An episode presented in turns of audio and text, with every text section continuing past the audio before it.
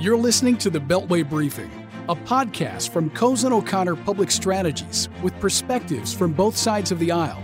Now, for political insight and strategy, let's get started with your hosts, Howard Schweitzer and Mark Alderman. Welcome back. It's part two of our post debate analysis of the Democratic field. Here with Joe Hill, Caitlin Martin, and Jamie Ansorge. And uh, guys, uh, policy interesting policy debates on Tuesday night.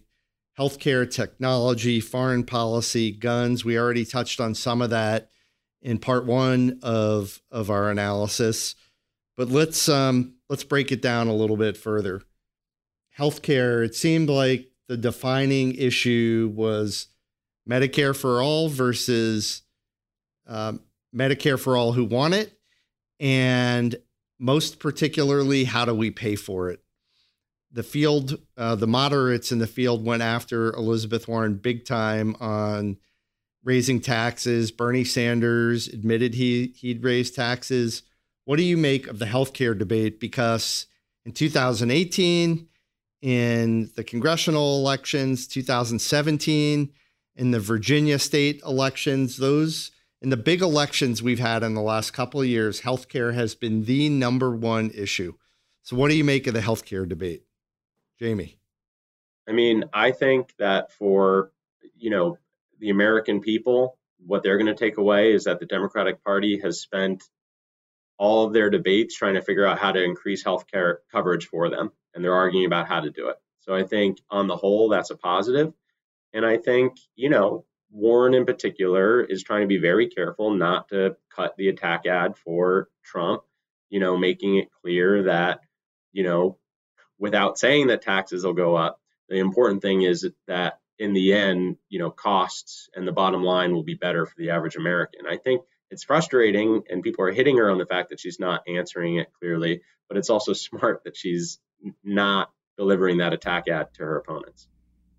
Yeah, I, what do you think? I, I agree. I mean, I think I think that it's very smart. I, I'm wondering how long it's going to last. I don't. I watched her post debate interview on CNN um, after the debate, and, and they still couldn't nail her down on uh, whether uh, you know taxes would, would be increased. I mean, she she implied it in her answer.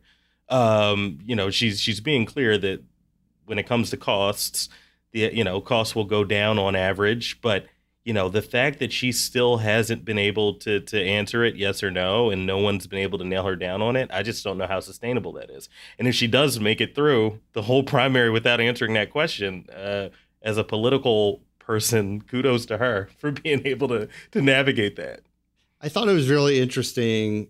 I think it was Buttigieg said look we're going to need so much healing as a country after trump. The last thing that we should do is take up the most divisive policy issue and put that in front of the American people. That made a lot of sense to me. Caitlin, what do you what do you think about that? I, I agreed, and I, I, th- I, Joe Biden got a good line in there about you know look he made strides working with Obama on the Affordable Care Act, and the plan put forth by Elizabeth Warren is set to cost 300 or 30 trillion over 10 years, more than the federal budget. So I think it's fundamentally dishonest for these candidates to get on stage and come out with, again, these bumper sticker policies of Medicare for all, free tuition for all, and not get asked the tough questions about where, who's paying for this? This is not yeah, all free. Even more deeply than that, though, from a political point of view, Buttigieg is right. I mean, if a Democrat is able to beat Donald Trump in 2020, you know, we can't, um, we, we almost can't afford as a country to swing so far to the opposite end of the spectrum. Um, you know, look how I know that healthcare now is a positive political issue for the Democrats, but it was a very negative issue for Obama after he passed the Affordable Care Act, after after it was signed into law. So it's you know it's it's kind of whoever is in power um, is blamed for whatever gets done with healthcare. And just I I it resonated with me as somebody who has worked for both Republicans and Democrats, it just it resonated with me when a couple of the candidates pointed out that the country can't bear that kind of a political fight after after Trump. I thought that made a lot of sense. And that's the kind of thing that people in the middle that are going to really decide this election need I think that they need to hear. I mean, Obama used every ounce of political capital he had to get the Affordable Care Act passed, and you know now it's become popular, um, though it's been undermined at every turn by you know the Republican Party. But if you do have a Democrat in who can build upon Obamacare, the Affordable Care Act, you know, I think you're right that whoever, if someone were going to come in and try and change everything again, it's going to bog down the conversation for forever the way it has in the past, and you won't get anything else done. Look, as we said earlier, anybody coming in post Trump is going to be a radical departure from Trump. Any of those candidates, up to and including Biden. I mean, he's not, he's a moderate in the relative scheme of things, but he's not, just because he can work across the aisle with Republicans doesn't make him a moderate. He's not a moderate, he's a liberal guy. And any any person on that stage is going to use their executive power, their regulatory power to shift the the um, laws and regulations of of the country, and we see it every day. I mean, it's very powerful, but being not being attuned to that on a political level, and I understand they're running for the Democratic nomination right now. They're not running in the general, and they're certainly not governing. And we know they all say things that they know aren't true, but it's just, it's so divisive. And I don't think it's not what the country needs. So, my two cents. Um, let's talk technology. Big topic last night. Joe, what do you think about the the, the dialogue around big technology?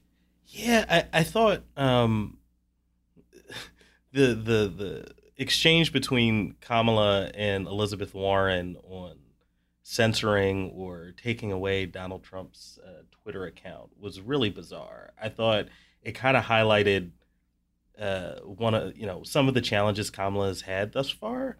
Uh, you know, she she leans in really heavily on a on a kind of pre-practice uh, line of questioning that just doesn't really land. Um, and I thought Elizabeth Warren managed it as a front runner would um, in terms of just not really acknowledging it and pivoting to the to the broader issue of the fact that you know it is true that you know Amazon and, and Facebook and these big tech companies do dominate the market. And you know, I thought Beto raised an interesting point, um, you know, around how these different companies are regulated. Uh, and I, I, just I thought it was a, a, really interesting exchange, but I think Kamala really missed the mark when she talked about you know censoring uh, Trump's Twitter account. Yeah, it was president really, of the United States. It, it, I just thought it was a really strange exchange. It was weird. Yeah, I agree. Yeah, and she doubled down on it a few times. She didn't let like, go of it. It, made her look small, like she was missing the bigger point. Meanwhile, exactly. Warren very effectively positioned herself as the, you know, fighter for consumers against yeah. big tech and she had been she's been doing it for the weeks leading up to the debate um, with her ads on Facebook. And you know, I thought her um, you know baseball analogy was decent in terms of you know the the, the yep. anti-competitive nature. It was of, good. Of, yeah, I mean it's pretty good. She was doing something weird with her hands during it, um, but uh, but no, I think she definitely you know scored the most points on that topic. But the thing is, when she made the baseball analogy, I had to quickly switch over to check out the Nats game, which was in like the fifth inning. So kind of distracted me. Right. Very what was it? It was like you get to be the umpire or be on a team. You can't do both. Exactly. I think that, that was. Yeah, she yeah. reminded everyone there was a baseball yes. game on. right. Exactly. Yep. Um, Foreign and- policy. We touched on it a bit earlier. It seemed to me like everybody was critical. Most people were critical of of Trump and and focused on the Syria, what's going on in Syria. But I didn't hear a ton of uh, their own thoughts about what what they would do from a foreign policy point of view. Caitlin, what what's your what's your take? I think one of my biggest concerns with a lot of we, we're not talking about national security. We're not talking about defeating terrorism abroad. Um, I thought it was kind of ironic that this is a Democratic primary debate with you know 12 very progressive folks on stage, and I felt like um, there were some very hawkish positions taken, which I thought was kind of ironic. Um, I, I think that there's a lot of agreement on on the Syria issue, but I just thought it was interesting that we we spoke at length about that, but candidates didn't really get into other issues. They didn't talk about China. They didn't talk about um, America's position positioning abroad, and I think those were missed opportunities. I'd like to see a debate more focused on those critical issues that a commander in chief yeah. is going to grapple with every day. No, I, I, I agree with that. Um, you know, I think that if there were a major foreign policy event that took place you know, over the next several months or, or leading up to the election. Knock on wood, it doesn't. You know, I, I think the dynamics of the race change. Um, I think that was the one area where Warren wasn't altogether comfortable. Um, it was the one time I noticed where she just seemed like she she didn't have a complete grasp. I thought Mayor Pete was really effective um, and gave, you know, as I mentioned before, a very impassioned, you know, defense on on America's role in the world broadly. I, you know, but also as Caitlin mentioned, it was really interesting to me to see in a Democratic primary everyone taking these really you know pro interventionist kind of positions and Tulsi yeah being the We're being the one now, candidate Joe. saying hey wait a minute weren't we all against regime change not too long ago um I thought that that was just a, a really interesting exchange and it just shows how how far we've come um you know, as a party and how much things have, have changed in general. Yeah, yeah. just go ahead, Jamie.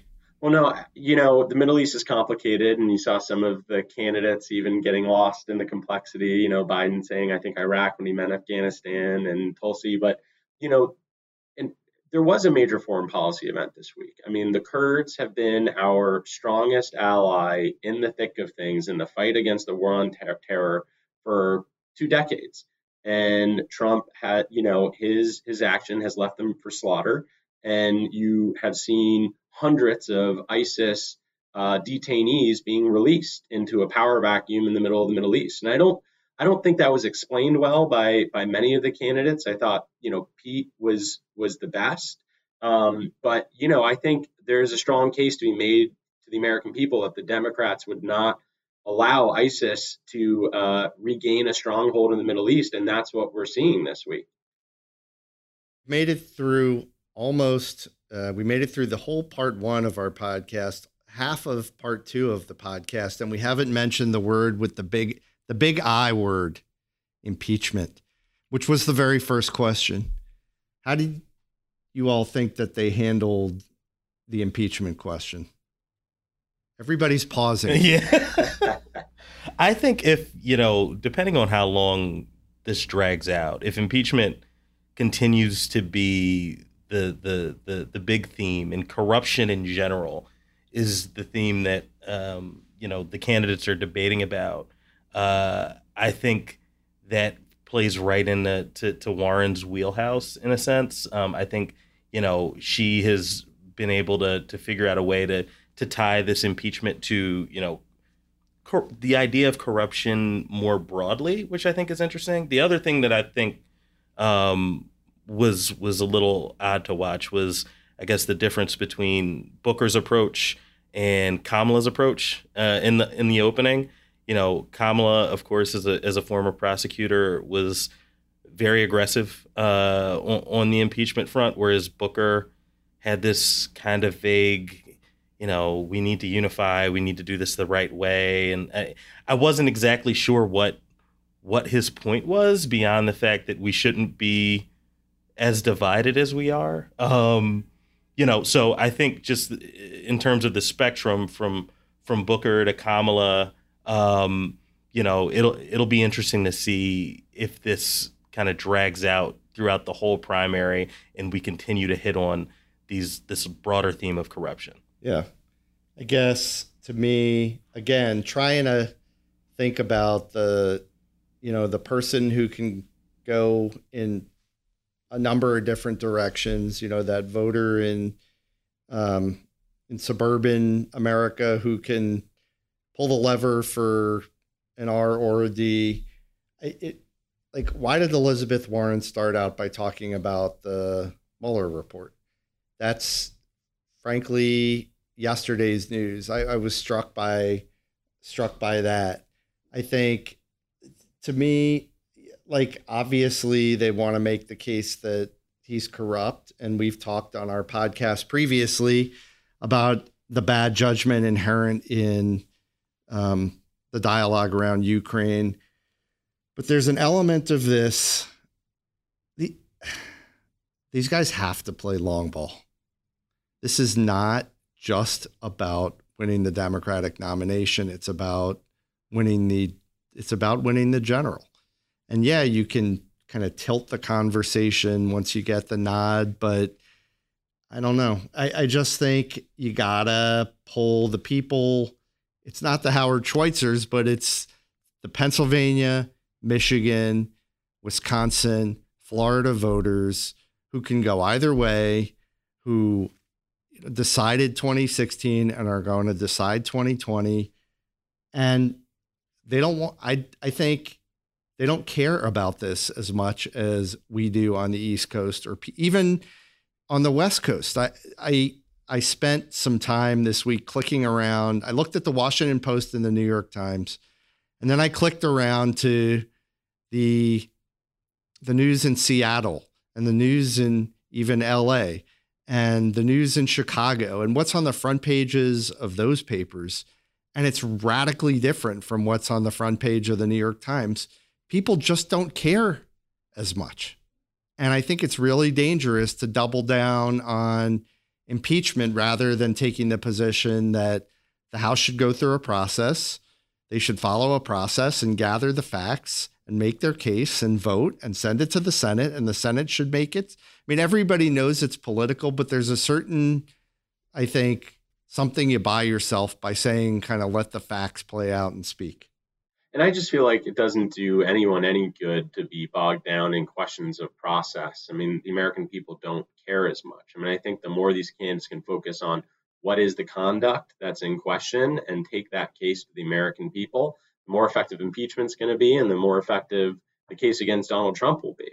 You know, there's so much talk about process and inquiry and and subpoenas. You know, meanwhile, no one's talking about you know that Giuliani had lunch with two Ukraine associates that were arrested the other day. I mean, that wasn't mentioned. So the more there's discussion of the conduct, I think the better, and the less about process, which the American people don't particularly care about. Well, I guess I'm disagreeing with that a little bit, Jamie, because I don't think the voter in Wisconsin really cares. I think Giuliani they care. had lunch with yesterday? No, I don't think they do either. Say that again, Caitlin. Who Giuliani had lunch with yesterday? No, I don't think they care about that either. Right. It's like they care about their wallet, mm-hmm. and they care about being able to go hunting, and they care about how they're going to put food on the table. I think they care about their privacy. They care about some things, but I think I just don't think they care. The person that's going to decide this election, I don't think they care that much about the Ukraine call. I just don't. I do think at a broad level, voters, you know, even your swing voters in in Wisconsin and Michigan and Pennsylvania do care on some level about corruption broadly. And I think to the extent that a candidate can make a case that the corruption that's taking place, not just Ukraine, not just, you know, the Mueller report, but, you know, the, the rampant corruption, the legal corruption and the illegal corruption ties into why it's, you know, harder for you to to make the rent, why it's harder for you to pay your bills, you know, all the different implications of, you know, uh, of, of corruption taking place in Washington and, and you know all over the country, I think that's a winning message. Um, but you know, we the candidate needs to be able to make that connection to those pocketbook issues and not just focus on you know mm-hmm. obscure facts about who did what with who at what point. Mm-hmm. And one of Trump's most you know effective messages was drain the swamp. Drain the swamp. Exactly. And if there's some way to flip that, and that's what I'm saying is that I don't think any of the candidates have successfully flip that narrative against Trump, but I feel like that is a key message. By the way, by you have to ask about impeachment, obviously. It has to be discussed. It's an enormous issue, but on some level, they are playing Trump's game. They're playing his game. I mean, they're doing, he's accomplishing his objective by inserting Hunter Biden into the Democratic primary debate. He's winning. Yeah. And the more Yeah. they talk about it, the more I think it hurts Joe Biden because, you know, we all probably saw that sort of awkwardly timed Hunter Biden interview that came out yesterday. And and on this issue of draining the swamp, there is a question, why would the vice president's son be sitting on these corporate boards of a Ukrainian gas company and getting special treatment on Am- on Amtrak boards and you know, I understand that you can say certain things about the role of family in this administration, but I think that the more we continue to talk about impeachment, it's it's hurting Joe Biden, and I think it, it is sort of playing into Trump's hand. Yeah, I'm I'm really surprised Biden didn't wasn't prepared with a better response to the question of, well, if it's wrong now, why wasn't it wrong then? And he said, "Oh, it's about Trump." But that's not to that's not a real argument that's going to be able to stand the test of time. Um, and Trump is going to draw out the the equivalency the equivalency, even though I think it's false. It's the, the level of corruption is is it's a lot different, but you know, he um, effectively neutralized Biden's ability to prosecute him on that issue. yeah, he's going to need an answer for that. That's that's more than actually look at Trump over there. Don't look at me. I mean, Mhm. that doesn't work. So the betting markets to transition back to polls and politics and well, betting. Uh, the betting markets have Warren ahead by over 30%. She's 30% more likely to be elected president of the United States according to the betting markets than anybody then to get the nomination rather than anybody else. It isn't even close. So what did we learn last night that shrinks or expands that margin? What you know, is she more or less likely to be elected president or to be um, nominated to be the Democratic candidate than she was uh, before last night? Joe. You know, I'd be interested in seeing, you know, some of the some of the results of the polling that took place post debate and seeing, you know, who uh, who was watching the debate um, to kind of make a judgment there. Uh, but overall, I think the fact that she was able uh, to fend off most of the attacks um, and you know to respond in kind, you know, make it more likely, um, you know, in my in my view that she's going to be the nominee. I mean, she's been able to build a a pretty diverse coalition um, of voters, kind of across the the Democratic progressive spectrum, um, and she's been, you know, she's been moving up slowly but surely, which is a good place to be. Uh, there haven't been a lot of spikes in terms of where she is uh, in terms of polling. So, you know, I think the way she she handled herself last night, um, she looked prepared, she looked ready, um, and she was very artful and and and careful in a lot of her responses to questions that that you know make me believe that she's in it for the long haul and it's going to be tough to derail her. Jamie. I completely agree with everything Joe said. I mean, I think she has come across as battle tested, as tough, um, and as you know, able to be the front runner and parry attacks. She doesn't have much baggage, you know, to really go after, and uh, unless there's something that we haven't heard. Um, and you know, look, as someone who was deeply in the Hillary camp in 2016, but has friends who are deeply in the Bernie camp, you know, Warren is really the only, literally in the entire field, maybe the only candidate that's palatable to both, you know, wings in quotation marks of the Democratic Party. And I think that makes her the, you know, the the person to beat. Um, and that, you know, Iowa and New Hampshire are two states that I think will be very friendly to her. And if she wins one or both of those, um, you know, that could be it. But, you know, rumors of Bernie's demise have been greatly exaggerated. Uh, you know, there's news of uh, Ocasio Cortez uh, and and some of her colleagues uh, endorsing Bernie this weekend. And so, you know, it sounds like his him and and the people that follow him are not quite ready to get on the Warren bandwagon. But I, I do think Warren is the person to beat. Caitlin. Let's just say I look forward to that general election debate. Um, I think if Elizabeth Warren is the candidate, Trump slides to victory for reelection, and I think it's by a significant margin. I'll just leave it there. She's, I mean, I look, she's divisive. And at the end of the day, as Mark always says, it's a binary choice when you when it comes down to the general. It's it's basically between two people and, and maybe some fringe candidates, but it's basically between two people. And I don't understand why. I get she has a star quality about her. She's com- she's a compelling political figure. She's a compelling public figure.